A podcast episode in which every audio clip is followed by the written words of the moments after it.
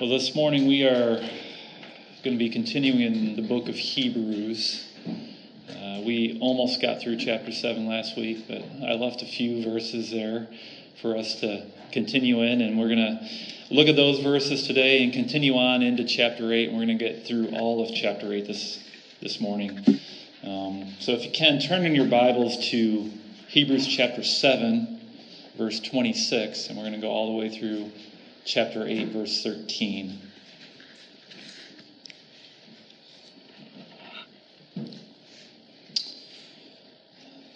This is what it says.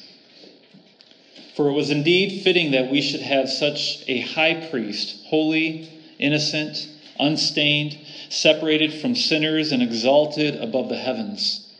He has no need, like those high priests, to offer sacrifices daily, first for his own sins, and then for those of, of the people, since he did this once for all when he offered up himself.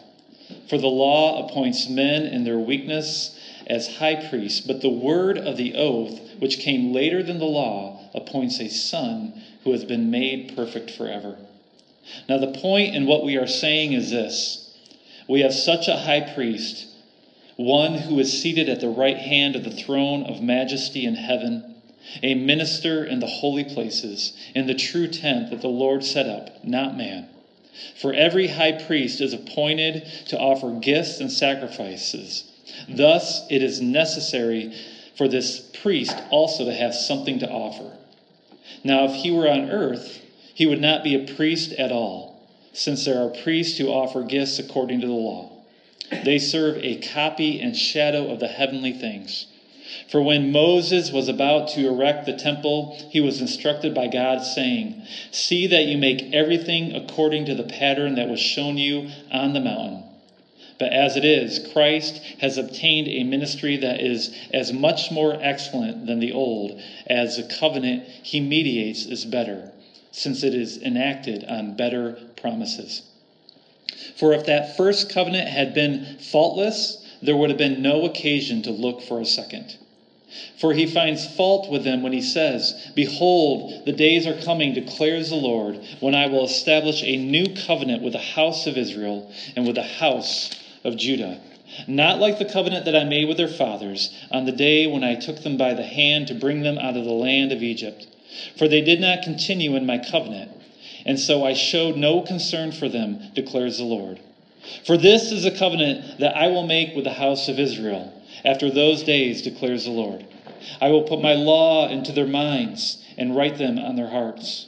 And I will be their God, and they shall be my people.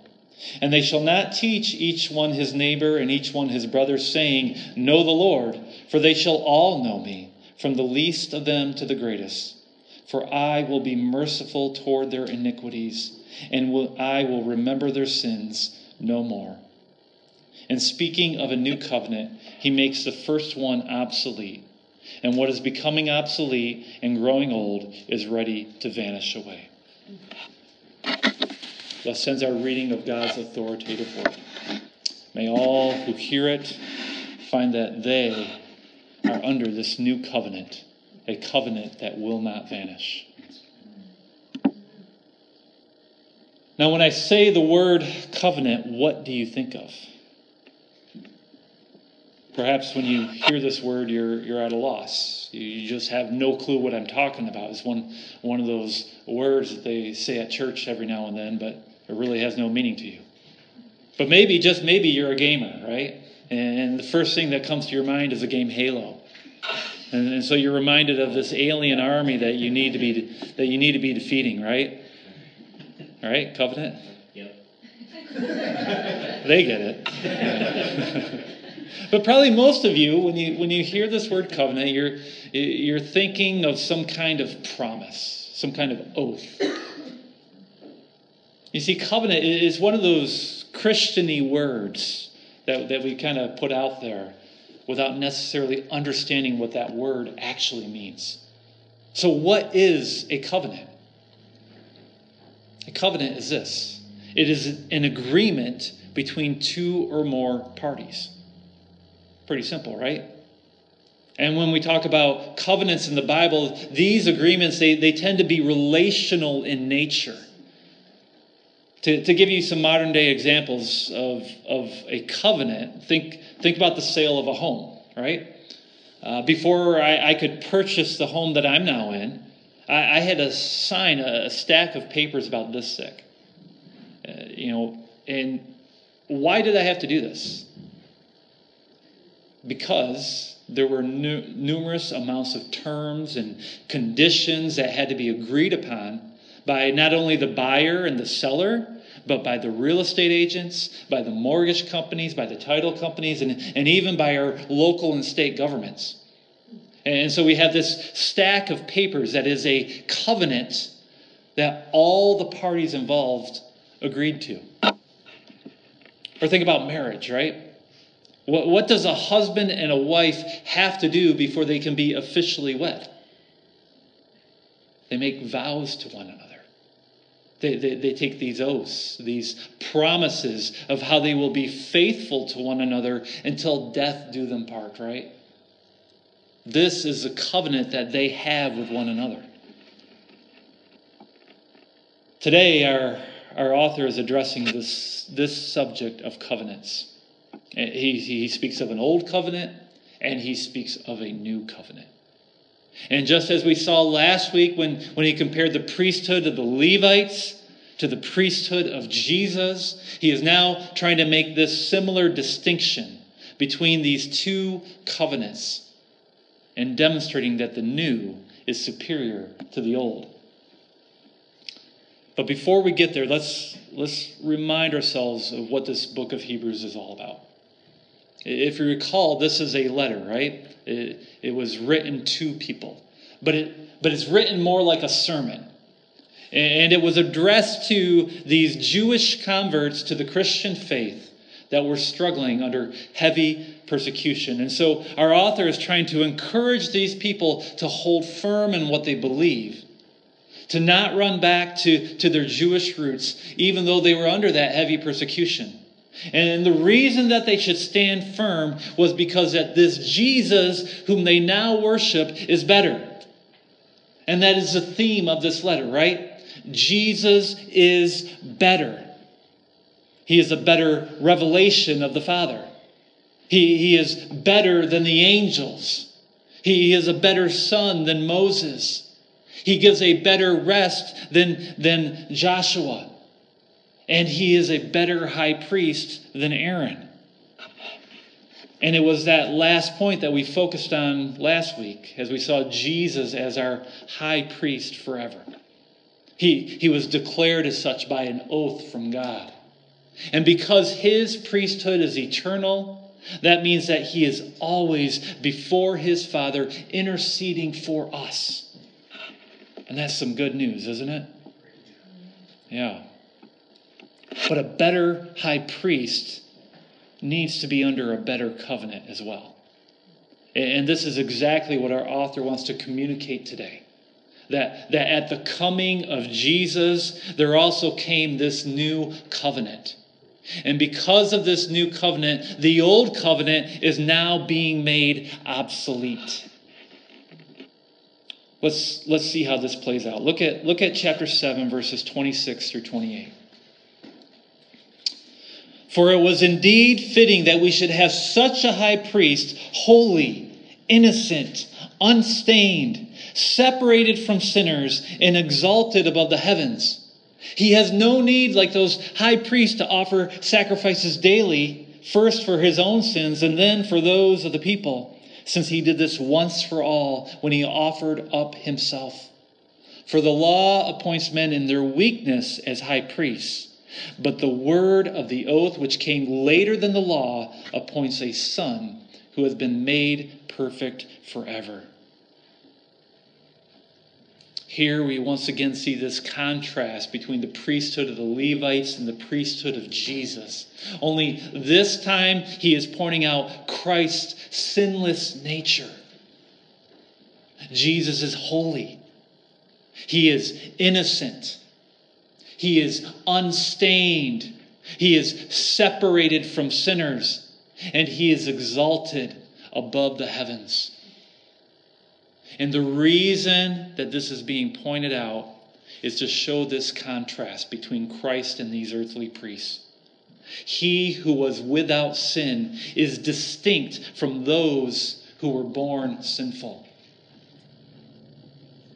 And we see that those who were born sinful, they needed not only to offer sacrifices for the people, but for themselves as well.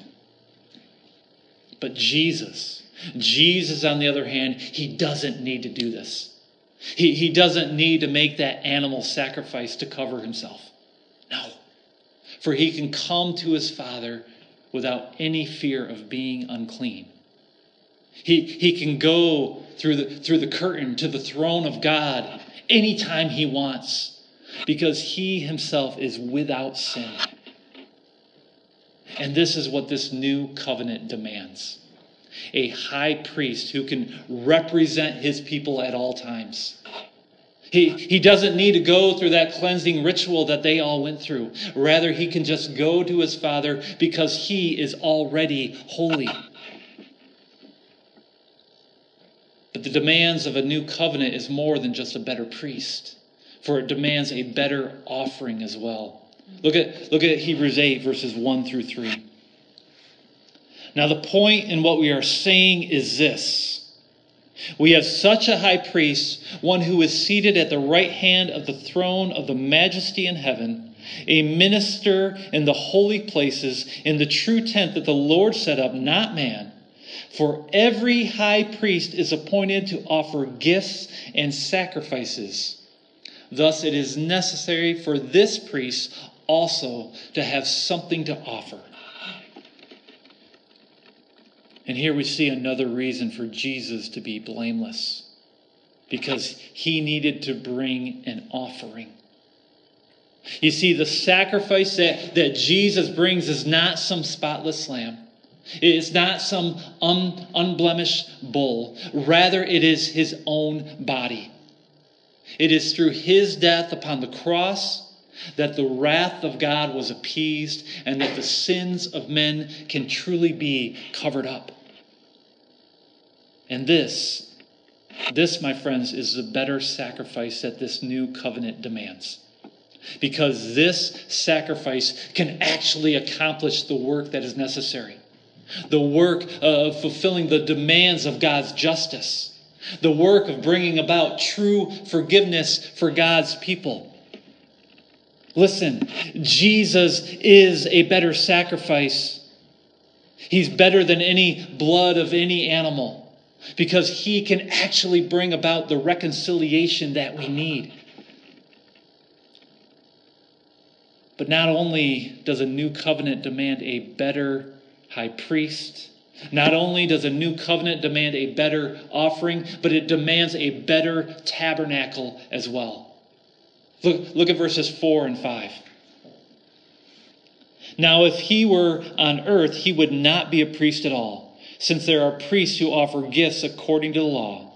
They serve a copy and shadow of the heavenly things. For when Moses was about to erect the tent, he was instructed by God, saying, See that you make everything according to the pattern that was shown you on the mountain. In this new covenant, Jesus is not just repeating what the priests under the old covenant did. Rather, he is doing something new. And this is why he serves in a new location, in a heavenly location. You see, if, if Jesus served on an, in an earthly location, then there would be no need for him to be a priest at all. For, for there were already sons of Aaron serving in that role.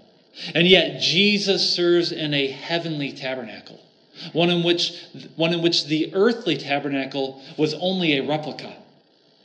For the tabernacle that God had instructed Moses to build, it was merely a shadow, a, a, a, simply a copy of the true tabernacle of God. And that's why God had given to Moses such detailed instructions. For, for he wanted to give the people back then the idea of what his true throne, throne room was like. He, he wanted those priests to, to know that what they were entering into was sacred and holy. And yet, as careful and as detailed as those instructions were followed, this earthly tabernacle, it could never compare to the real thing.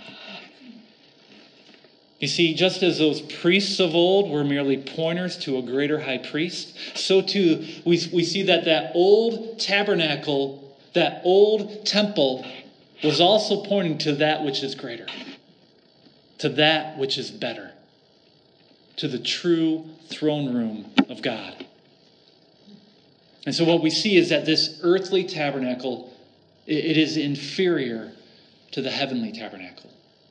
And that's why this new covenant demands a better tabernacle, one where God is truly throned in all of his glory. Now, now our author, he will speak in more depth about these things later. And yet, he is pointing them out now because they are crucial for what he is about to address. For, for now that we have this better high priest, now that we have this better offering, and, and now that we have this better tabernacle, that means that we have all that is necessary for this better covenant. So let's talk about this new covenant. Let's, let's look at the next verse. Look at verses 6 and 7. But as it is, Christ has obtained a ministry that is as much more excellent than the old, as the covenant he mediates is better since it is enacted on better promises. For if that first covenant had been faultless, there would have been no occasion to look for a second. Now, think a minute, a minute about what we just read. Christ has obtained a ministry that is much more excellent than the old as the covenant he mediates is better, since it, is enacted on better promises. The priestly ministry of our Lord is better because it is built upon this better covenant, upon better promises.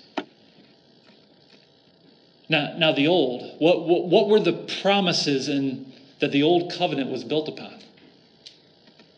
Was it not obedience to the law? When, when, when the Israelites, when they were wandering in the wilderness, what did God give to them? He gave them His law. He, he instructed them from that high mountain. And as they were about to step foot into the promised land, God, God spoke to them once again, one last time. And He reminded them of the conditions of that covenant. Look at, look at Deuteronomy 28, verses 1 and 2. Here we have God reminding his people of what they had agreed to. And if you faithfully obey the voice of the Lord your God, being careful to do all his commandments that I command you today, the Lord your God will set you high above the nations of the earth. And all these blessings shall come upon you and overtake you if you obey the voice of the Lord your God. Did you notice that, that the blessings of God were contingent upon the obedience of Israel? This, this is quid pro quo, right? Tit for tat. It's all based upon the people being able to follow the regulations in God's law. Now look a little further in the same chapter. Look, look this time at verse 15. God says this But if you will not obey the voice of the Lord your God, or be careful to do all his commandments and his statutes that I command you today, then all these curses shall come upon you and overtake you. And so here we see that the curses of God, they were contingent upon Israel's disobedience. If they, if they chose not to obey, then it would be their downfall. And so what we see is that this old covenant was a conditional covenant. In other words, God's blessings and God's curses were dependent on what the people did. Think about what I talked, talked about earlier when I, when I talked about buying my home. That contract was a conditional covenant. I needed to procure the, the, the financings, the financing in order to give the seller the money that they desired, right? And only when the money was in their account would then the title of the house be transferred over into my name. The, these were the terms of our agreement. They were conditional terms. No money, no house, right? Well, that's how this old covenant functioned. God would interact with his people in accordance to how obedient his people were. Perhaps you are here today and this has been your experience in your interactions with God. You, you feel this constant pressure to be good enough, pressure to be obedient to His law, and the, the hopes that, that somehow you might be able to please Him. And yet, this pressure has been weighing you down because no matter how hard you try, you always seem to fall short. And so it eats at you and you feel guilty. And yet you keep pressing on, right? Hoping that the, the next day you will do just a little bit better, that you will become that much more holy. But maybe that's not your story. Maybe it's the other way around. And it's not that you don't feel the pressure, but it's, it's that the pressure has become too much and, and your failures have become too many. And so instead of trying harder, you just give up and give in to the desires of your flesh. You figure that, that God has asked too much of you, and that no matter how hard you try, you'll never be able to please Him. And so you've decided that, that, that it's better to just enjoy life now than to spend endless days in this futile, futile game. Now, both of these scenarios describe a life under the old covenant. The, the, the first is a life of legalism, a, a life where you can never be good enough.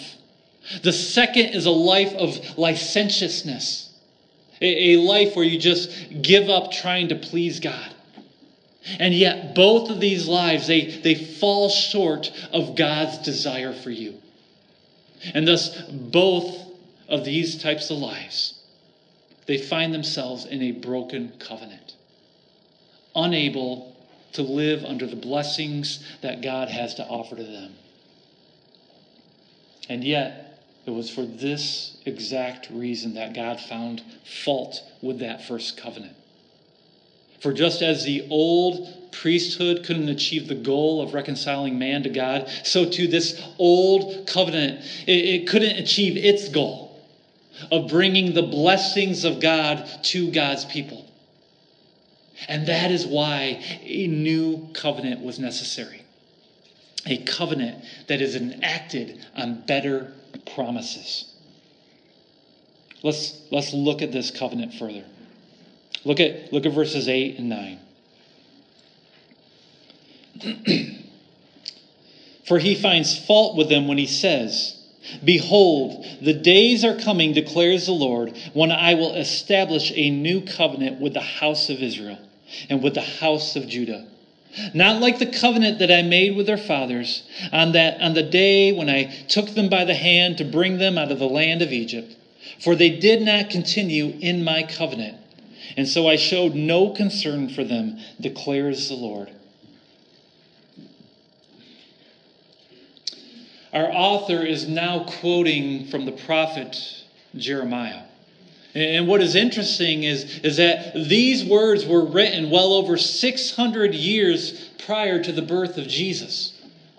And so, this idea that there, there would be a need for a new covenant, it, it came well before that new covenant was established.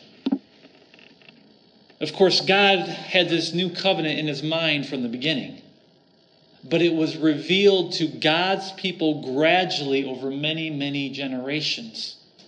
And it didn't find its fulfillment until the coming of Jesus Christ. You see, the, the, the, reason that God found fault with this old covenant was because that it was incapable of bringing about his blessings to a sinful people.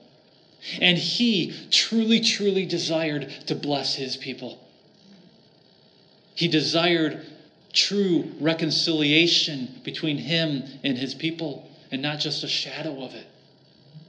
And that's why he had his servant Jeremiah pronounce the coming of this new covenant hundreds of years prior to when it would even be enacted. And this was just one more reason that our author tells these Jewish converts to the Christian faith that it is foolish to go back to Judaism. Because to go back was to reject this new, this, this better covenant. To, to go back was to reject the, the promise that God had spoken to his people all those years before. It's like a kid who's, who's waiting all year long to go to Disney World, right? Yet once he gets to the gate, he throws a massive fit and he wants to turn around and go home. Any parents out there know what I'm talking about? I mean, it's foolishness. You see, this, this new covenant the, the, the Jews had been anticipating it. And now it had finally arrived. And now that it was here, they should not spurn it because it is so much better than the old covenant. But why is it better? What are these better promises that this new covenant is built upon? Let's look at the end of this quote from Jeremiah. Look at, look at verses 10 through 12.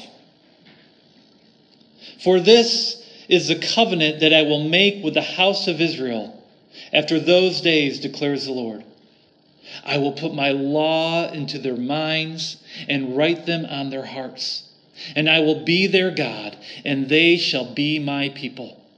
And they shall not teach each one his neighbor and each one his brother, saying, Know the Lord, for they shall all know me, from the least of them to the greatest. For I will be merciful toward their iniquities, and I will remember their sins no more.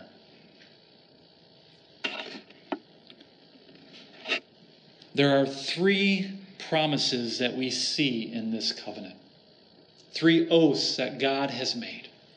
And the first is that God says that He will put His law into their minds and write them on their hearts. Now, you may be asking yourself, how is this any different from that old covenant that seemed to be fixated on God's law? And that's a good question. Here's the difference. In the old covenant, the focus was on man's efforts, their efforts to live up to God's standards. But what we just read here has nothing to do with the efforts of men. For the focus is no longer on the ability of men, but is on the ability of God. God is the one who is putting his law into their minds. God is the one who is writing his law on their hearts. The effort doesn't come from man, rather, the effort comes from God. I hope you see the difference. The old is about us working on the external, while the new is about God working on the internal. The, the old would have us focusing on our actions, while the new has God focusing on our hearts. The old was about us trying, and yet the new is about God transforming. Do you see the difference? We see the same exact thing in the preaching of Jesus. Look, look at the words of our Lord from his Sermon on the Mount. Look at Matthew 5, verses 21 and 22. You have heard that it was said to those of old, You shall not murder, and whoever murders will be liable to judgment.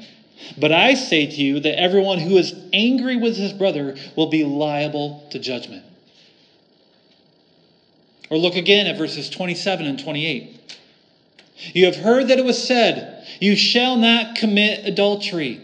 But I say to you that everyone who looks at a woman, woman with lustful intent has already committed adultery with her in his heart. Do you, do you see how Jesus makes this a heart issue and not just a matter of our actions? Here's the deal because of the fall, because of Adam and Eve's sin, you were born into sin. You are a sinner. That's who you are. You're not a sinner because you sin. You, you, are a, you, you sin because you are a sinner. Do you see the difference? And that was the purpose of this old covenant to demonstrate to you your true nature, how, you have fallen short of God's standard and have become distant from Him and how on your own you, you just can't do it. You need God's help. You need Him to rescue you. You need Him to change you. And that's what this new covenant does. It is God's way of working on your heart and working on your mind in order that He might transform you into the image of His Son. Where you have failed, God, He takes over and finishes the work. But that's only the first promise of this covenant.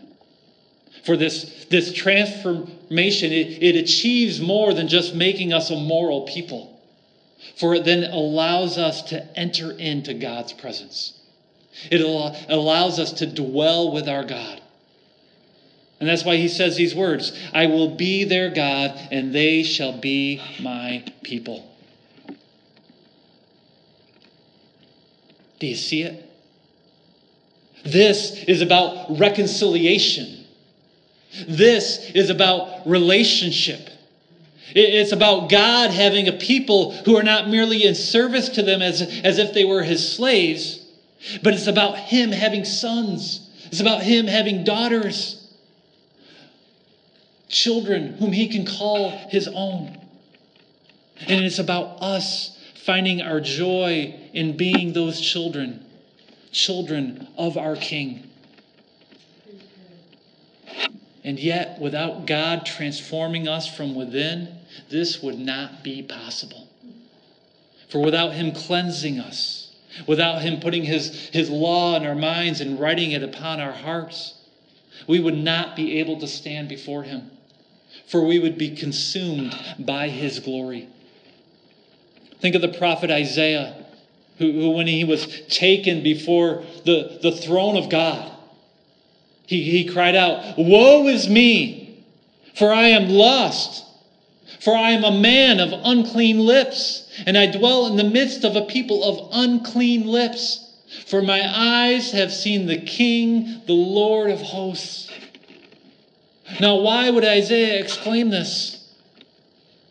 Because he needed his guilt taken away, he needed his sins atoned for.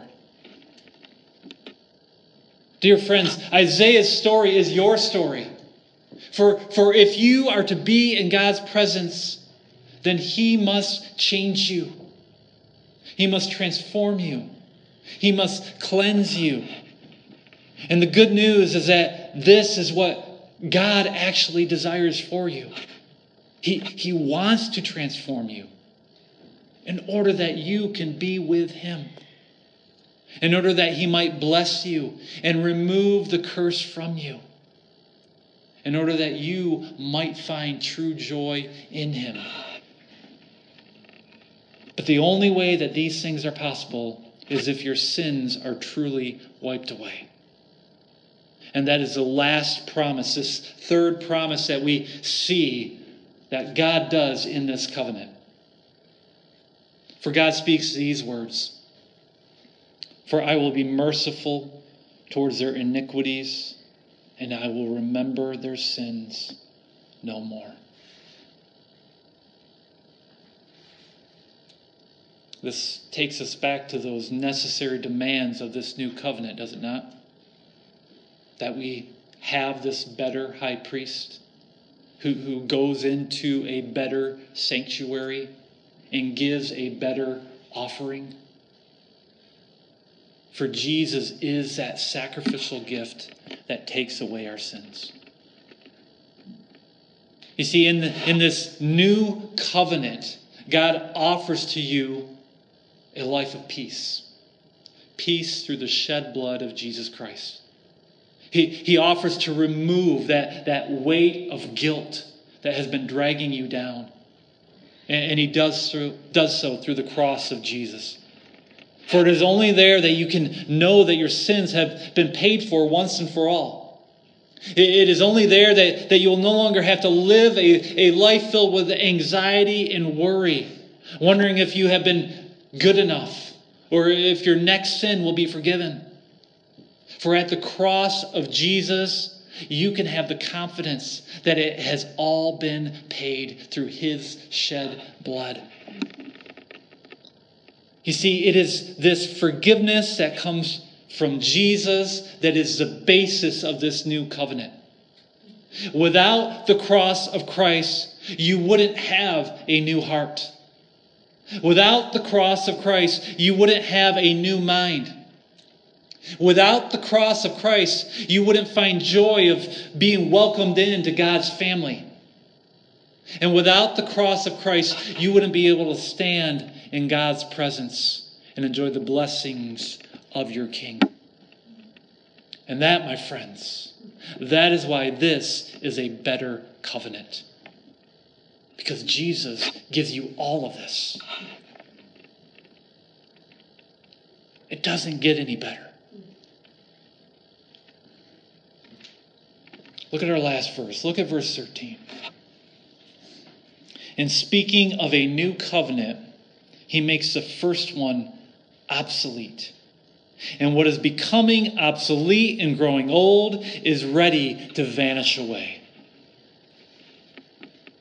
You see, these, these two covenants, they, they were never intended to coexist. For the new replaces the old. In fact, the new makes the old obsolete. And that's why it must vanish. Let me ask you a question. And, and as I ask you this question, I, want you to think long and hard about how you would truly answer it. And my question is this Which covenant are you living under? Are you living under the old or are you living under the new? You see, you are either living under one or the other, and there is no in between. And if you're living under the old, then, then you are either living in constant fear of being judged, or you, you have just chosen to give up and ignore God altogether.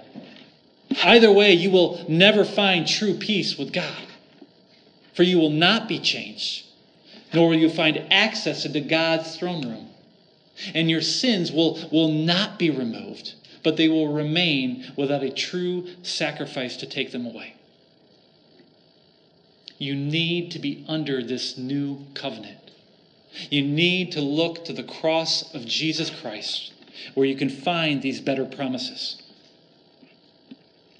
Dear friends, if, if you are living in constant fear of judgment, then know that under this new covenant, you can have freedom from that fear. If you are ignoring God, if you are ignoring his law and living this licentious lifestyle, well, then know this. You will never be able to change if you remain there. And yet, under this new covenant, Christ, he will impart to you his law, both in your heart and in your mind. And he will change you from within. And so, if you truly want change, if you truly want to be reconciled to your God, if you truly want to have your sins forgiven, then you need to be under this new covenant. For only Jesus Christ has the power to do those things for you. So turn from your old ways. Turn from that old covenant and put your faith in this Jesus. Put your trust in Him alone for he offers a better covenant, one that is built on better promises. Let us pray. Father, we come to you now with both weary and worn out hearts. Too often we we, we try to please you through our own efforts, and yet each and every time we fail. And then there are other times where we just give up and we just ignore you altogether. And yet you have not given up on us. For you sent to us your Son, who enacted this new covenant through his shed blood. This Son who, who took away all of our sin when he died in our place. And so we ask now that you would help us to believe this message, that you would fill us with your Holy Spirit and change us from within, that we might be in your presence and enjoy your blessings. We pray this in Jesus' name. Amen.